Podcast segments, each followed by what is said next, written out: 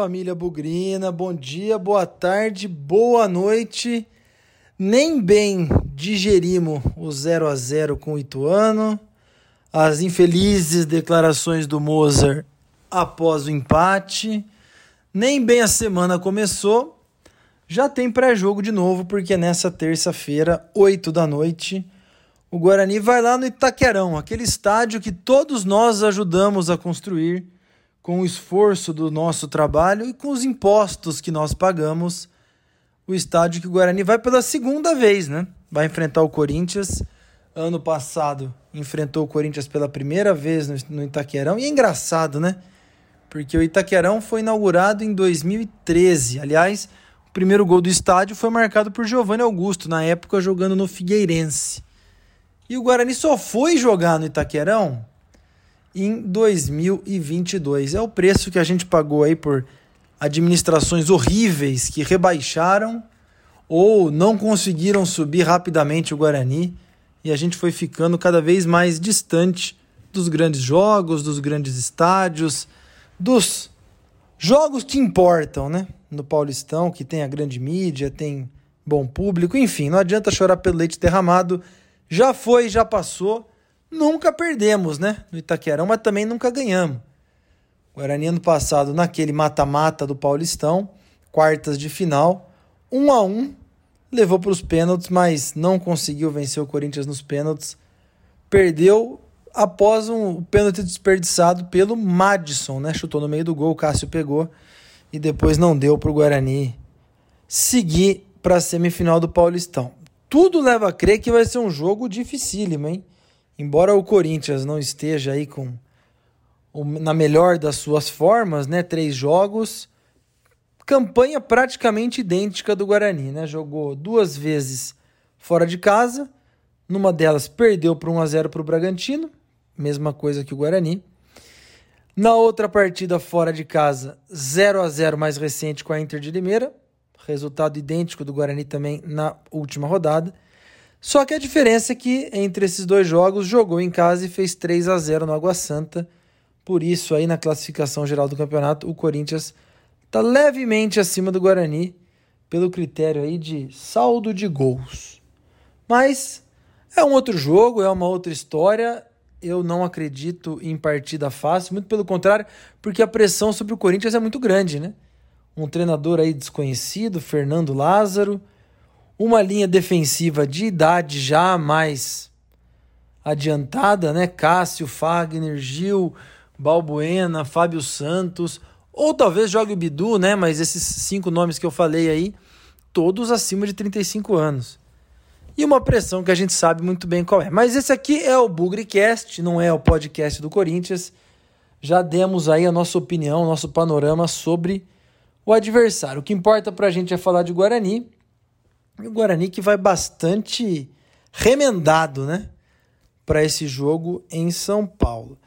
Antes do jogo, o Moser já confirmou que Derek, Giovanni Augusto, Bruno José e mais alguém aí que eu já nem lembro mais tá fora da partida. Talvez aí o Diogo Matheus também é dúvida todos por questões físicas, né? Talvez o Iago também, todos aí por por questões físicas, né? E aí a gente tentou descobrir por que que tantos problemas físicos no começo do campeonato. Nunca saberemos a resposta, mas a verdade é que com um elenco extremamente enxuto, o Guarani já começa com problemas para escalar o time. Devemos ter mudança, né? Não foi boa a atuação contra o, o Ituano em casa, temos desfalques, e aí tentando arriscar qual vai ser o Guarani, acredito na manutenção do Coslins, que aí na lateral direita a dúvida, Diogo Matheus ou o Lucas Marques, a dupla de zaga que é o ponto forte, Lucão e Luciano Castan, e o Jamerson na lateral esquerda. Vilela na cabeça da área como volante. Então, praticamente aí dos meio para trás não devemos ter muita mudança não. É, Richard Rios deve jogar também, além do Vilela no meio. A dúvida fica para quem vai ser o outro jogador de meio. Pode ser o Lima, pode ser o Anderson, que entrou e entrou bem contra o Ituano. Pode ser o Bruninho recuado como meia, que não foi muito bem contra o Ituano. Na frente deve estar confirmada a presença do Nicolas Careca. Resta saber se o Bruninho vai jogar de meio ou de atacante, mas eu acho que ele vai para o jogo. E aí, pode ser o Bruno Michel, boas chances na outra ponta. Pode ser que tenha espaço para o Gênison também, se o Nicolas Careca for aberto pelo lado esquerdo. Então, ataque com Nicolas Careca, Gênison e Bruno Michel, com o Bruninho sendo recuado. Enfim, muitas hipóteses, possibilidades, mas de novo, do meio para frente, o Guarani vai bem modificado. E quando você começa a mexer demais num setor, primeiro é sinal que não está bem, segundo é sinal que talvez demore para encontrar um entrosamento. Mas, independente disso, seria muito importante que o Guarani voltasse da capital com pelo menos um pontinho, né? Porque depois vai ter mais uma partida fora de casa contra o Botafogo em Ribeirão Preto. Eu sou completamente partidário da dificuldade da partida, completamente entendo esse assunto, mas o jogo é jogado. Falei contra o Santos que dava para ganhar. Também acho que dá para ganhar esse jogo do Corinthians.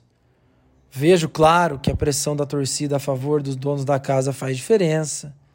Vejo que eles têm, poxa, Yuri Alberto no ataque, um bom atacante.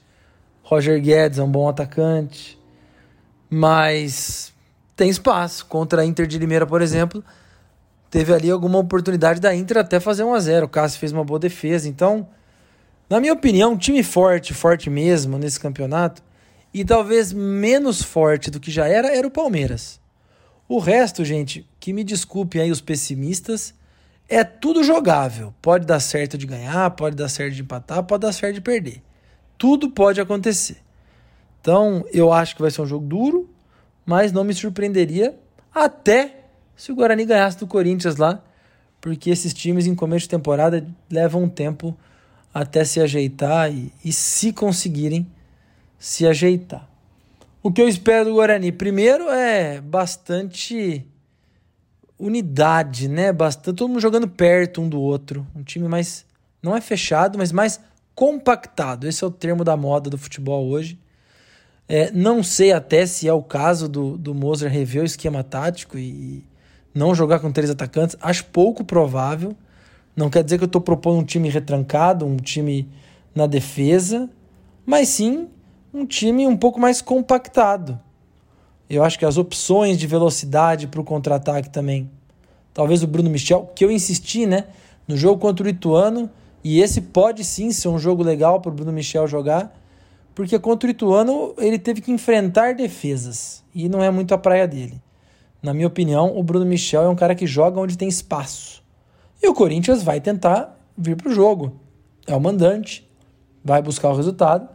Acho que deve ter espaço para o Bruno Michel. Isso pode ser uma boa surpresa para o jogo. Não vou dizer que é o caminho da vitória, mas o, o, Bruno Michel pode ser uma, uma válvula de escape bastante importante.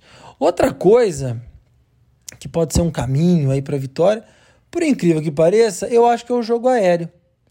É, seja ali com o Gênison, Nicolas Careca. Aliás, o Gênison, se você jogar, hora de mostrar um pouquinho mais de serviço aí, cara. Fiz uma crítica mais dura aí a você no último nosso último pós-jogo. Falei um pouco na live de domingo também que o Gênison tá precisando mostrar serviço. Ganha um salário muito alto e ano passado veio para ser titular, ficou atrás do Yuri, já ficou atrás do Derek e do Nicolas Careca nesse começo de temporada, então precisa dar uma satisfação aí porque não é barato não, hein, Gênesis? Não é barato não. Mas acho que o jogo aéreo pode ser uma, uma, uma alternativa, hein? E aí eu tô falando um pouco também do Luciano Castan e do Lucão. Lembrando aí que um deles, eu não lembro quem, quase fez um gol de cabeça contra o Santos, né? Uma grande defesa do João Paulo. Mas quem sabe aí a, artilharia pode fun funcionar. Temos que descobrir quem vai bater o escanteio, né? Porque no jogo passado, sem Giovanni Augusto, o Diogo Matheus bateu uns escanteios fraquíssimos, hein? Sem bola, mal chegou na área. Acho que vai sobrar para o menino Jamerson mesmo. Um pouco mais aí de alternativa de cruzamento. E tentar chutar de longe, né, gente? Minha terceira sugestão aí do caminho para a vitória. É, começo de temporada a gente sabe que o Cássio às vezes aceita, hein? Então, nós que não somos muito de chutar gol de longe, somos mais do cruzamento, somos mais da jogadinha de fundo. Quem sabe aí arriscar um, um chute aqui, outro ali, pode dar certo, hein? Acho que, quem sabe, passa por aí. E tem que tomar cuidado, né? Tomar cuidado com o Yuri Alberto, como eu falei, um pouco com o Roger Guedes, com o Juliano, com o Renato Augusto, né? Não pode desprezar um grande jogador que ele é. Mas insisto, é um time com a idade já mais avançada. Então, não podemos deixar para bobear logo no começo, que se eles abrem o placar, aí o jogo fica ainda mais difícil. Mas se desgastar um pouco os veinhos lá, quem sabe, né? Ali para os 20, 25, 30 minutos finais, dá para aprontar alguma coisa. E como eu disse, quem sabe o reencontro com o Bidu, que aliás eu tenho um amigo no trabalho corintiano que já começou a cornetar o Bidu, então não está muito bem lá nesse começo de temporada o nosso lateral esquerdo. Estaremos ao vivo, hein? Bugrecast estará, a menos que aconteça alguma, algum imprevisto, estaremos ao vivo lá no Itaquerão com o Luiz Cisi na narração e o Vitor Freitas na reportagem. Eu entro no pós-jogo para fazer o resumo aí da vitória, do empate ou da derrota do Guarani lá na capital paulista. Jogo duro, jogo difícil, espero um time compactado, um time esperto, um time paciente, um time que valorize a bola, não sai rifando a bola para o adversário vir com fome em cima da gente, com atenção nos primeiros minutos, enfim, aquele protocolo contra que deve ser usado em partidas contra times grandes, relativamente pressionados e que jogam em casa. Tudo que esses caras querem é um gol logo no começo para administrar bem a vida deles. E aí também acompanhar o restante da rodada, né? Eu volto aqui no, no pós-jogo nas nossas plataformas de áudio, mas tem coisa para a gente acompanhar aí, ver o Mirassol, ver o Água Santa, ver o próprio São Paulo, né? Tem jogo na terça, na quarta e na quinta, e o Guarani só volta a jogar no final de semana em Ribeirão Preto contra o Botafogo. Então joga terça, depois joga no sábado tem alguns dias aí para se recuperar. Quem sabe até colocar alguns jogadores hoje lesionados à disposição. Tá combinado então? Terça-feira, 8 da noite. Guarani, Corinthians, Corinthians e Guarani direto da capital. Vamos ver o que acontece, sem nunca esquecer que na vitória ou na derrota, hoje e sempre Guarani. Avante, avante, meu nós vibramos por ti na vitória ou na derrota. Hoje sempre Guarani. É Guarani, é Guarani, é Guarani. Guarani.